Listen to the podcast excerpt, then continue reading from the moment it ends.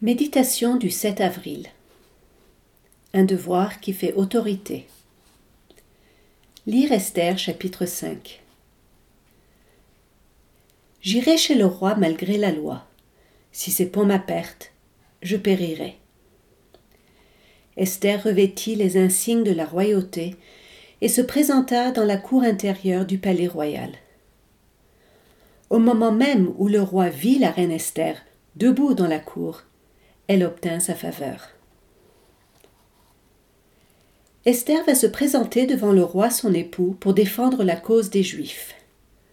Or, si Assuérus nous est présenté dans ce livre sous un jour heureux, nous savons qu'il était en réalité un souverain dominateur, cruel, un homme de sang. Ne vient-il pas ici de se mettre d'accord avec Aman pour anéantir une partie des habitants de son royaume? Esther, elle, ne semble en rien préparée pour cette plaidoirie risquée. Un passé douloureux et une éducation défaillante. Fille d'exilé élevée par un homme seul. Un moment inopportun. Personne ne pouvait entrer de lui-même en présence du roi. Assuérus n'avait plus invité Esther à le rejoindre depuis plus de trente jours.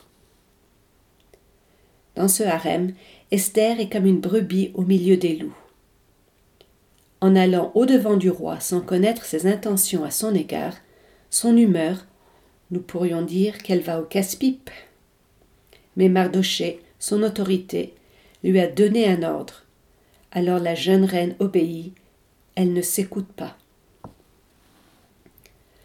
Lorsque l'homme connaît son devoir, il ne devrait plus jamais se consulter pour savoir s'il a envie ou non, s'il se sent capable ou non.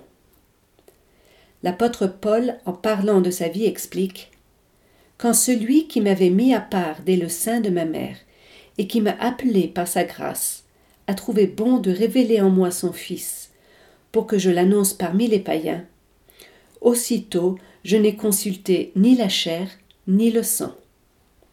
Galates chapitre 1 versets 15 à 16. Dans son cas, cela signifiait être chassé, frappé, enfermé, être envoyé jusqu'à Rome comme prisonnier. Les ordres que Dieu nous donne ne sont pas toujours des ordres faciles et qui vont susciter dans nos cœurs l'enthousiasme. Certains entreront alors dans leur vocation avec joie, et d'autres à reculons. Mais ce qui compte plus que tout, c'est de faire ce que le Seigneur demande. Paul encore expliquait Si j'annonce l'Évangile, ce n'est pas pour moi un sujet de gloire, car la nécessité m'en est imposée, et malheur à moi si je n'annonce pas l'Évangile. Si je le fais de bon cœur, j'en ai la récompense. Mais si je le fais malgré moi, c'est une charge qui m'est confiée. 1 Corinthiens chapitre 9, versets 16 et 17. Il existe aujourd'hui une pensée mauvaise qui, sous couvert d'authenticité, on ne veut pas être hypocrite, se dérobe à l'ordre de Dieu. Revenons donc à ce qu'il nous demande. Vouloir ce que Dieu veut est la seule science qui nous met en repos. François de Malherbe dans Consolation à Monsieur Dupérier.